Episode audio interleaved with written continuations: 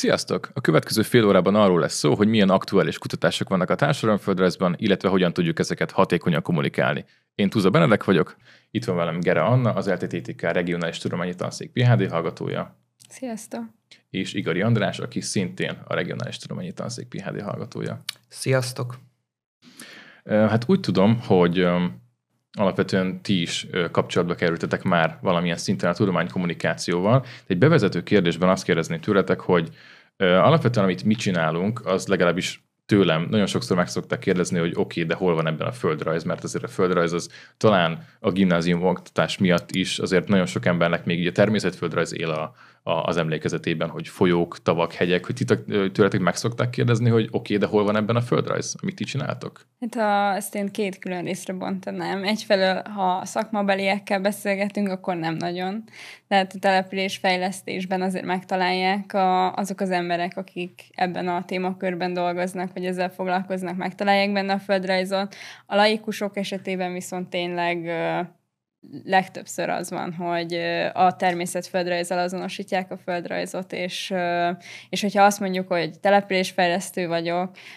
akkor, akkor úgy elképednek, és akkor azt mondják, hogy hát akkor, akkor mérnök, aki a asztal mellett ül és tervezi a városokat.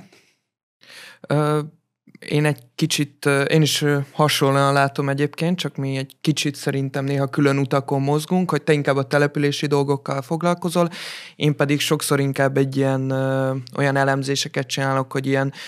fentről ránézek a területekre, és úgy elemzem, és ugyanez, szakmabelieknél ez teljesen adja magát, hogy ez, ez földrajz, igen, viszont Viszont nem szakmabelieknél, igen, úgy, úgy jönnek a kérdések, hogy na várj, akkor ez így hogy passzol, hogy illeszkedik? Tényleg, tényleg, és,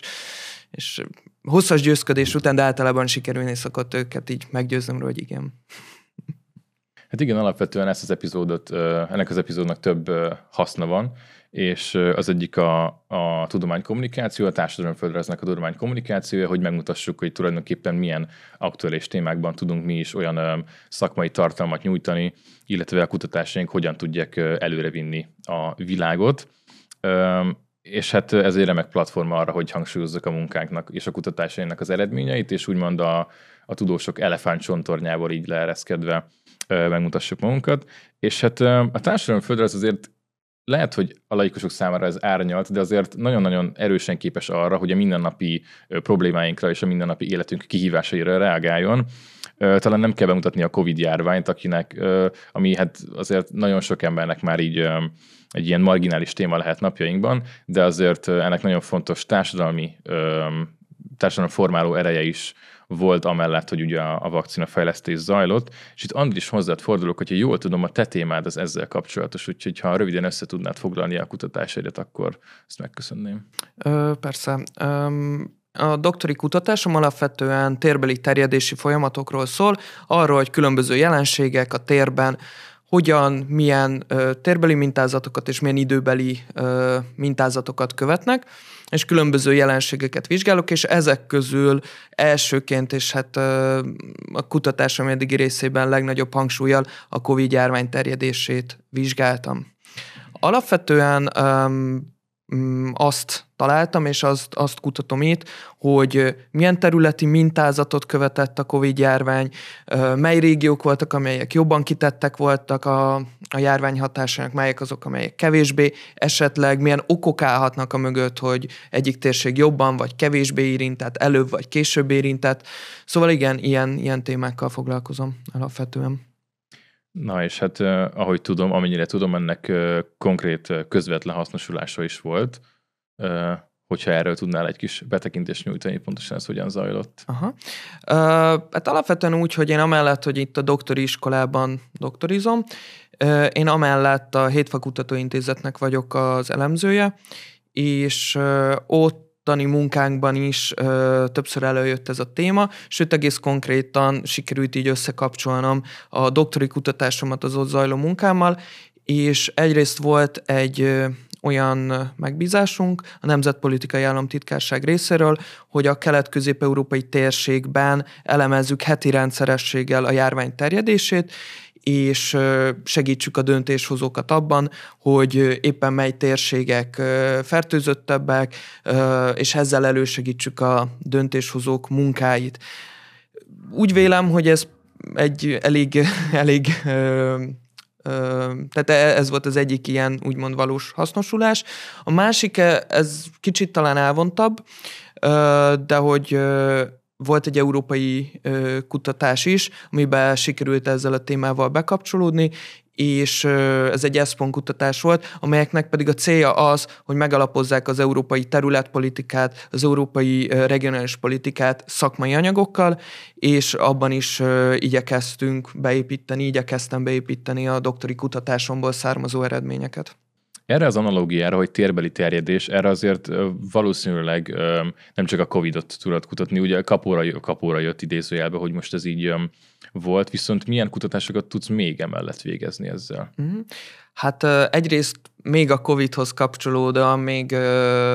érdekelnek, és foglalkozom például a vakcinák elterjedésével, és ott ugyebár egy terjesztésével, hiszen ez egy társadalmi szinten elősegített terjedés, ha úgy vesszük, illetve az információ terjedés, ami egy igencsak érdekes téma, hogy miként terjed az információ térben és időben, milyen gyorsan tud ö, végigfutni, és hogy ezek a különböző terjedési folyamatok, tehát mondjuk a járvány, a vakcina és az információ terjedése hogyan hatnak egymásra, akár hogyan befolyásolják egymást. Itt például arra gondolok, hogyha mondjuk időben értesülünk a járványról, és időben a társadalom mm, jelentős része időben értesülnek a járványról, és egy ennek hatására időben meghozott intézkedéseket hoznak, akkor a járványnak negatív hatásai azok ö, elkerülhetők. Egyébként ez volt jellemző Kelet-Közép-Európában a járvány első hulláma idején, hogy egy viszonylag korán meghozott intézkedés volt, mert volt egy információs előnyünk, úgymond azokkal szemben, mondjuk a nyugat-európaiakkal szemben, akik velünk egy időben értesültek erről, de hozzájuk előbb érkezett el a járvány. Ez például, de ugyanígy ö, foglalkozom, és ö, szeretnék a jövőben foglalkozni innovációk elterjedésével, ö, akár kulturális ö, jelenségek elterjedésével, eszmék elterjedését is lehet ezzel vizsgálni. Szóval ez egy elég széles paletta, amit én most próbálok ö, kitapasztalni, hogy hogyan lehet egy olyan egységes kutatási módszertant kidolgozni, hogy ezeket az egymástól alapvetően eltérő jelenségeket össze tudjuk hasonlítani, és meg tudjuk nézni, hogy egymáshoz képest miként terjednek, és hogy esetleg vannak-e hasonlóságok, és amely különbségek, hogyha vannak köztük, azok meg miért vannak köztük. Igen, az alapvetően ez is egyrészt ugye nekem is új volt, mert én, én ebben a tekintetben laikus vagyok, és szerintem ez is egy jó példa arra, hogy alapvetően egy, egy mindennapi témához, amihez nagyon sokan hozzá tudnak szólni, és hozzá is szólnak, azért elég sok rejtelem vezet oda, hogy végül megoldást találjunk, és például a földrajz, a társadalmi földrajz megadja ezt az ö, eszköztárat. Na de hogy ö, kicsit így a, ha nem is a konkrét témánál maradva, de alapvetően ugye a Covid járványnak a kutatása az is azért elég explicite az, a, ahhoz járult hozzá, hogy az emberek mindennapjait megkönnyítsük, illetve hát mérsékeljük a problémáit. Viszont, hogyha nem egy ilyen viszmajor dologról van szó, mint például egy járványhelyzet, akkor is azért a településfejlesztés az egy olyan dolog, ami a társadalomföldrajznak az egyik kimenete, hogyha jól tudom, akkor a, a, az eltetétek a földrajz szakján végzettek, kettő a terület, terület és településfejlesztés szakirányon végzett, és ezzel fordulok most Annához, akinek, ha jól tudom, akkor ezzel kapcsolatos a témája. Igen, az én témám tulajdonképpen azzal foglalkozik, hogyha van egy nagy kiemelt gazdasági beruházás egy településen, akkor az hogyan hat a helyi társadalomra, milyen társadalomformáló hatása van, hogyan alakul át egy településnek az imázsa, és a helyiek identitására, a település identitására milyen hatással van. Ez amúgy egy elég összetett és interdisziplinális téma, szóval rendkívül érdekes számomra, és alapvetően azt mutatja a szakirodalom is, hogy a település fejlesztés egyre emberközpontúbbá, egyre társadalomközpontúbbá válik. Ezt az irányt képviselem egyébként én is. Nagyon fontos, hogy a helyi társadalom igényeihez igazítsuk a, a különböző nagy, be, nagy fejlesztéseket, és hát az én témám az, az gyakorlatilag ezt vizsgálja, és én ebben, ebben kutattam az elmúlt években. Na akkor egy kardinális kérdés, itt ugye említettél nagyberuházásokat, de közben olyan ö, szoftabb, olyan puhább dolgokat is, mint az emberek identitása. Ö, tudnál így különbséget tenni e között, vagy, ö, vagy így tudnál csoportosítani, hogy melyik a fontosabb? El, tud, el tudjuk dönteni azt, hogy ezek a hard elemek, vagy a soft elemek a fontosabbak a városfejlesztésben? Hát ez, ez, ez egy érdekes kérdés abban a tekintetben, hogy én szerintem ennek együtt kell működnie, de azért meg szoktuk különböztetni, és így tehát ugye általában arról van szó, hogy azt, szoktuk, azt szokták mondani a városvezetők, meg a döntéshozók, hogy nekünk kell egy gyár, vagy kell valami óriási fejlesztés, és ha majd megvalósul, akkor az minden problémánkat megoldja, és amikor megvalósul, akkor meg ott szoktak csodálkozni, hogy hát lehet, hogy mégse oldotta meg, mert lehet, hogy nem is az volt a probléma, amit gondoltunk, hogy a probléma, ugyanis magának a településfejlesztésnek szerintem a legelső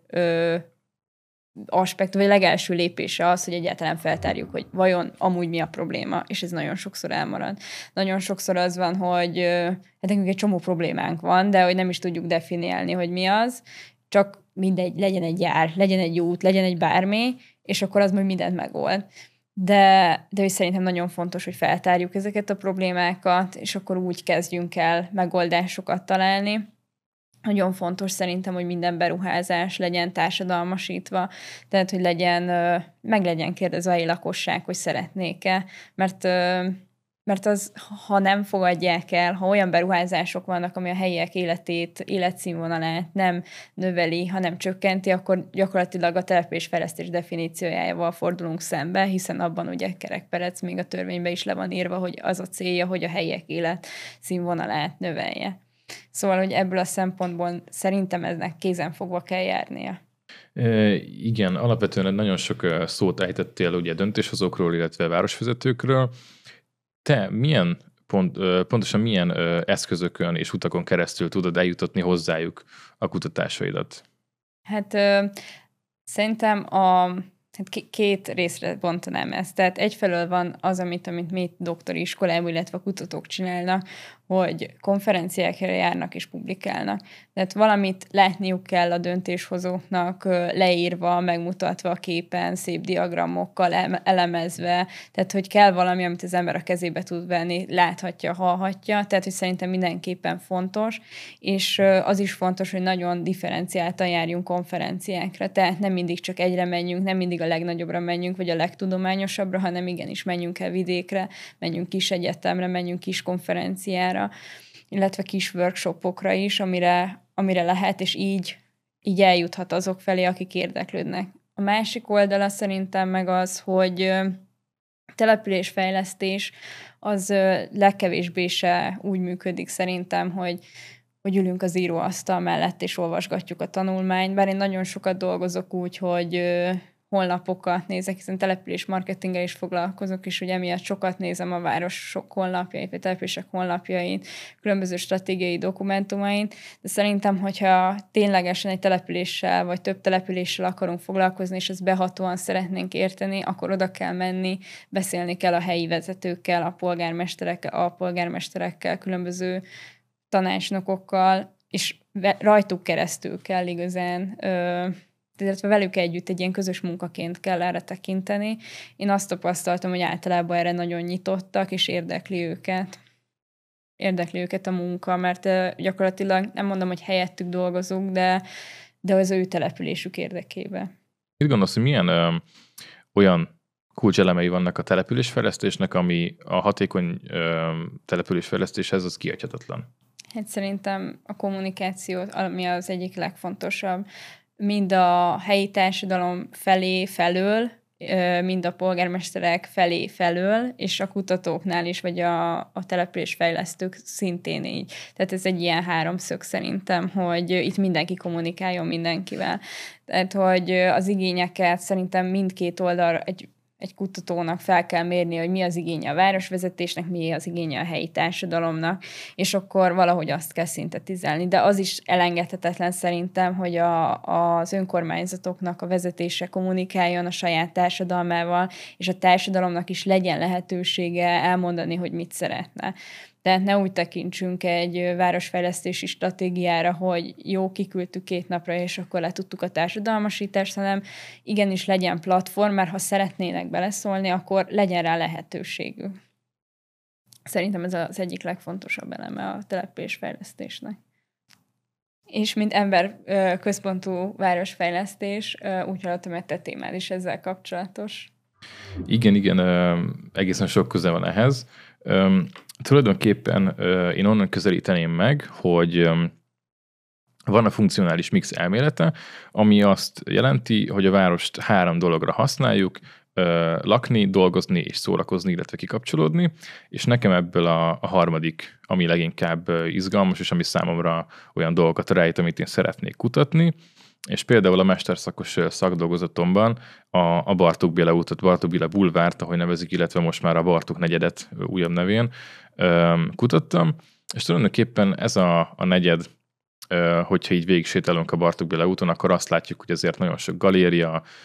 borozó, könyvesbolt, és ilyen olyan helyek, kávézók, és olyan helyek, ami, ahol nagyon sokan töltik így a, a szabadidejüket. Vannak egyrészt, másrészt viszont megtalálható mellette mondjuk egy Rossmann, egy Lidl, egy bank, tehát hogy megvannak azok a szolgáltatások, amik mondjuk ahhoz kellenek, hogy az emberek ott tudjanak élni. És nem például egy olyan hely, mint mondjuk egy belső Erzsébet városi negyed, ami pedig az alapszakos szakdolgozatom témája volt, ahonnan a kiskereskedelmi szolgáltatások azok mind um, kitelepültek, és az összes um, üres üzlethelyiségben egy idő után kocsma nyílt. És ugye a helyieknek ez a problémájuk, hogy nincsenek meg azok az alapszolgáltatások, amiket ők így minden nap életükben tudnak használni, és emiatt messzebb kell menni, hogy ezeket um, megtalálják. Viszont például a Bartók negyedben nem csak ott, de talán itt um, de azon a területen a legeklatánsabb a példa, hogy nagyon jól meg tudnak élni egymás mellett ezek a dolgok, és tulajdonképpen ennek két kulcselemét látom, az egyik a, a bottom-up, tehát az alulról jövő kezdeményezések, másik pedig a top-down, ami pedig a, az önkormányzat felüli akarat. Ugyanis az egész úgy kezdődött, hogy betelepítettek pár galériát, és az önkormányzati akaratból volt, hogy itt kulturális negyedet hozzunk létre még 2010-ben, viszont mivel utána nem történt nagyon sok minden a következő években, ezért a civilek megszervezték magukat, és tulajdonképpen ebből az együttműködésből nőttek ki olyan dolgok, amelyik, amelyik kapcsán azt mondhatjuk, hogy ma ez egy olyan terület, ami így a, a kulturális gazdaság, illetve a kulturális szolgáltatások tekintetében úgymond mintaszerűnek tudunk tekinteni. És például még egy téma, ami eléggé feltörekvő, az a Margit negyed, illetve hát a Margit körút és a Margit negyed program, amelynek keretében egy nagyon sok elemében nagyon hasonló terület Észak-Budán próbál a második kerületben az önkormányzat egy ilyen programot létrehozni, hogy hasonló stratégiával, mint a 11. kerületben, mondjuk egy 12 éve, üres üzlethelyiségeket adnak ki kulturális, illetve közösségi szolgáltatás nyújtó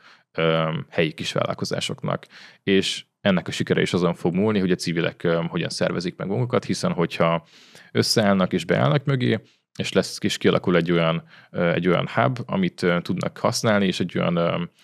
kapcsolatrendszer, ami, ami úgymond számukra jövedelmező lesz, egyrészt pénzben, másrészt pedig úgy az egész városnegyed szempontjából, akkor ott is ez, a, ez az együttműködés ez hatékonyan tud hát működni tovább. Szóval igen, alapvetően Anna még a te kutatásaidhoz visszacsatolva, én is folyton felteszem magamnak ezt a kérdést, hogy a városfejlesztésben vajon melyik az, ami fontosabb, és ugye nyilván diplomatikus és bölcs válasz, hogy mind a kettő nagyon fontos a hard és soft elemek egyaránt, viszont én a saját szemszögemből nézve egy picit, vagy hogyha az én témámban, én egy picit fontosabbnak tartom talán egy hajszányival a, a civil kezdeményezéseket, ugyanis anélkül, tehát ők visznek igazából életet a városba, és anélkül nem igazán lenne eredménye, úgymond, ha csak önkormányzati akarat van. Természetesen ez visszafelé is igaz, viszont hogyha egy dolgot így ki tudna emelni, akár amin, amit most kutatsz, vagy valami ilyesmit, hogy milyen ilyen alulról jövő, vagy nem is feltétlenül alul, alulról jövő kezdeményezések, de hogy milyen a soft elemek lehetnek a városfejlesztésben, amit mondjuk egy laikus is egyből észre tud venni. Szerintem, tehát ö, én ezt így akkor külön választám. Először ö, a, arra térnék ki, hogy szerintem attól, hogy ö, valami civil, attól még lehet valami soft, vagy lehet valami hard. Tehát, hogy ez egy, ez egy két ö, külön dolog szerintem. Város életében rendkívül fontos szerintem a civil jelenlét. Ez a civil jelenlét az mindenképpen hozzájárul egyébként a városi máshoz is, vagy a települési máshoz, tehát attól függetlenül, hogy milyen szintekről beszélünk, Másfelől a települési identitásban meg döntő szerepe van, hiszen több települési identitás definíció konkrétan leírja, vagy konkrétan magába foglalja a települési lakosság, illetve a helyi társadalomnak az aktivitását. Tehát, hogy akkor erős egy településnek a településen lakó helyi társadalomnak a, a települési identitása, ha aktív maga az a helyi társadalom, és tesz azért a közösségért. Tehát mondjuk egy budapesti kerületben, ha a kerület lakói rendkívül aktívak is dolgoznak a kerületén, akkor ott, ott egy ö, erős identitással rendelkező ö, lakosság lakik. Ö, másfél az ilyen soft elemek, ö, ezek, ezek szerintem nagyon látványosak, más értelemben, mint hogyha építünk egy felhőkarcolót, mondjuk egy faluba, mert az is nyilván nagyon látványos beruházás lenne, de hogy ezek, ezek, ezek látványosak. A település marketing az az egyik olyan eszköz, amivel amivel ezeket a soft elemeket szokták használni, vagy amikben szokták használni, így mondjuk egy településnek a brandépítése nagyon látványos tud lenni, amikor egy település elkezd logót használni, egy település elkezd település szlogeneket használni, és ezeken a szlogeneken keresztül kezdi magát definiálni. Ami azt jelenti, hogy meg akarja mutatni, hogy ki az a célközönség, akit be akar vonzani, legyen az turista, legyen az a helyi lakosság, legyen az fiatal, aki elvándorolt, jöjjön vissza itt, alapítson családon,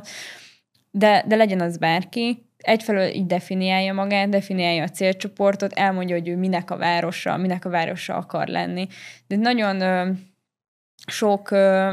város nagyon hasonló szlogent használ, ami ugye baj igazából, mert pont nem éri el a célját ezzel a megkülönböztetéssel, de valójában, ö, valójában jól prezentálja azt, hogy hol használnak egyáltalán. Tehát most végzek egy kutatást, amiben ilyen szlogeneket gyűjtök a magyar városokra, és eddig a délalföldi régióval vagyok meg. Jól kirajzolódott, hogy 54 településből csak 23 használ valamilyen szlogen, és ez amúgy be is bizonyította, hogy csak ebben a 23 városban használnak egyedül egyáltalán település marketinget, a többi nem foglalkozik ezekkel a soft elemekkel. És ez amúgy sok mindent elmond magáról a település fejlesztési szemléletről az országban, illetve most csak a délalföldi régióban. Igen, ez érdekes kérdés, hogy vajon mindegyik település nyilván az a jó, hogyha a saját erőforrásaiból gazdálkodik ilyen téren is, és saját magát tudja megmutatni akár egy szlogenen keresztül is, viszont közben felmerült bennem egy ilyen kérdés, hogy um, létezhet olyan, hogy mindegyik, vagy közel mindegyik település um, egyéni szlogent használ,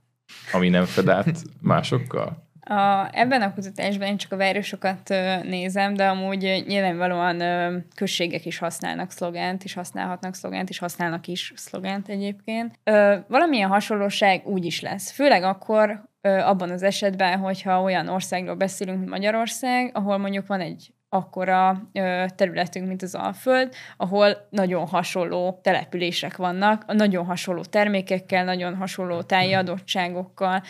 akkor ott nyilvánvalóan így nagyon nehéz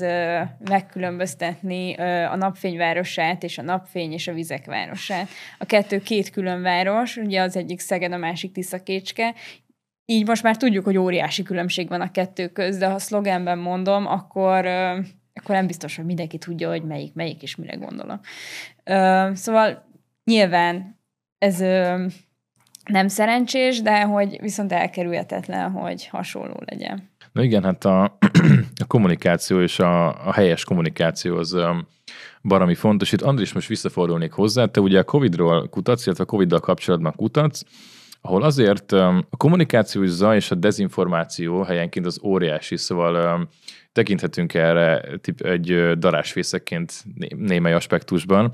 illetve hát azért eléggé elharapoztak a különböző konspirációs teóriák. Mi ebben pontosan a, a kutató felelőssége, illetve mekkora lehet ebben a tudományos kutatások presztízse? Mondjuk azt tekintve, hogy egy online felületen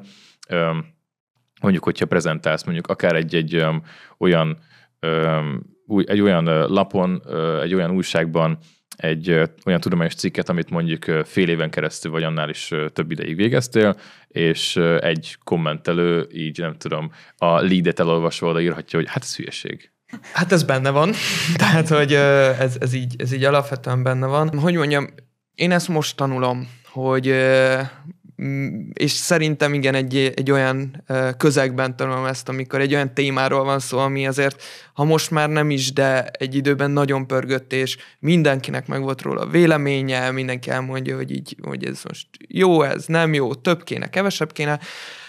Amit én itt kiemelnék, az, az, amit te is mondtál, a felelősség, vagyis, hogy mondjam, a felelős kommunikáció. Ez, ennek számos iránya van. Az egyik oldalról az, hogy ha valamit tudunk, akkor azt merjük mondani. Mind a döntéshozók felé, ez volt egyébként, amit mondtam, hoztam példaként, hogy milyen megbízásból dolgoztunk, ott is az volt, hogy amit látok, és amit, amit az adatok kihoznak, azt merjük mondani. De ugyanígy merjük mondani a társadalom felé is, és ne féljünk kiállni az emberek elé, és itt pedig egyébként Annához csatolnék vissza,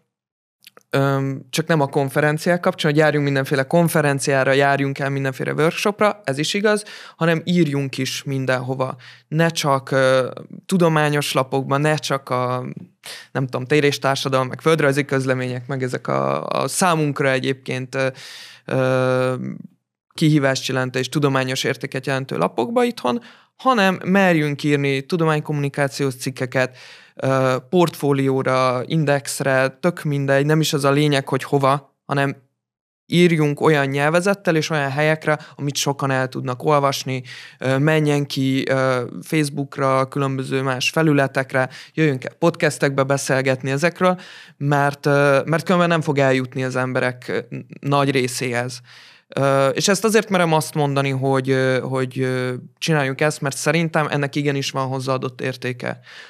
amiket mondjuk mi kutatunk, tehát igenis az, hogy hogy, hogy terjed a járvány, hogy először akkor a városokban jelenik meg, és utána vidéken. Ezek olyan dolgok, amiket mi így kikutatunk, de, de azt, hogy az társadalom ezt így értse és tudja, és értse valami összefüggést ebből, ahhoz el kell mondani.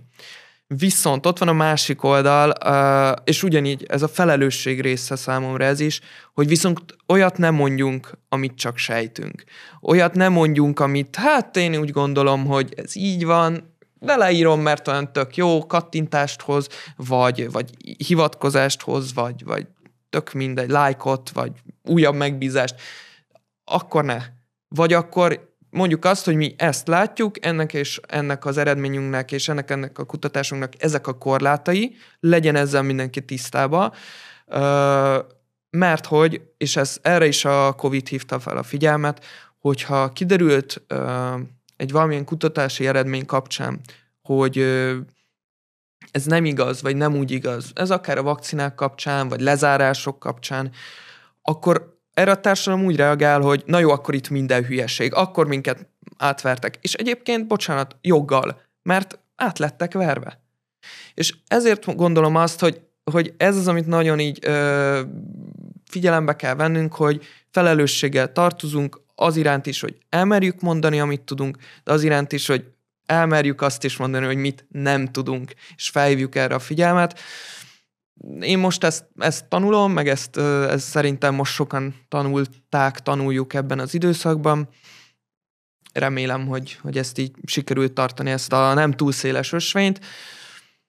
mert, mert úgy általában az, azt látom, hogy ezért úgy a tudományjal szemben egyrészt megvan egy hit még mindig az emberekben a tudomány felé, viszont ez a hit azért megrendült az elmúlt időszakban, főleg például a Covid hatására, és szerintem nem baj, hogyha ezt ö, fenntartjuk, nem magát hitet, hanem azt, hogy tényleg olyan dolgokról beszél a tudomány, ami a valóságot a lehető legjobban leírja. Anna, Andris, köszönöm szépen, hogy itt voltatok velem. Mi köszönjük. Köszönjük. És nektek is köszönjük szépen a figyelmeteket, nézzétek továbbra is az LTTTK podcastját, és hát így végszónak én azt mondanám, hogy reméljük, hogy sikerült nektek egy pici betekintést adni, hogy a társadalomföldrez keretei azért rendkívül tágak, és ahogy egy oktatónk szokta mondani, a társadalomföldrajzos az gyakran olyan, mint Neo a Matrixban, amikor Neo elkezdi hirtelen látni a, a körülötte lévő környezetet, és hát szerettünk volna nektek ebben a körülbelül fél órában is egy szeletét bizonyítani annak, hogy a kutatásaink azok valóban közvetlen hasznosulnak, és tényleg olyan kihívásokra jelentenek megoldást és válaszokat, amelyek a mindennapi életben is körülvesznek minket. thank you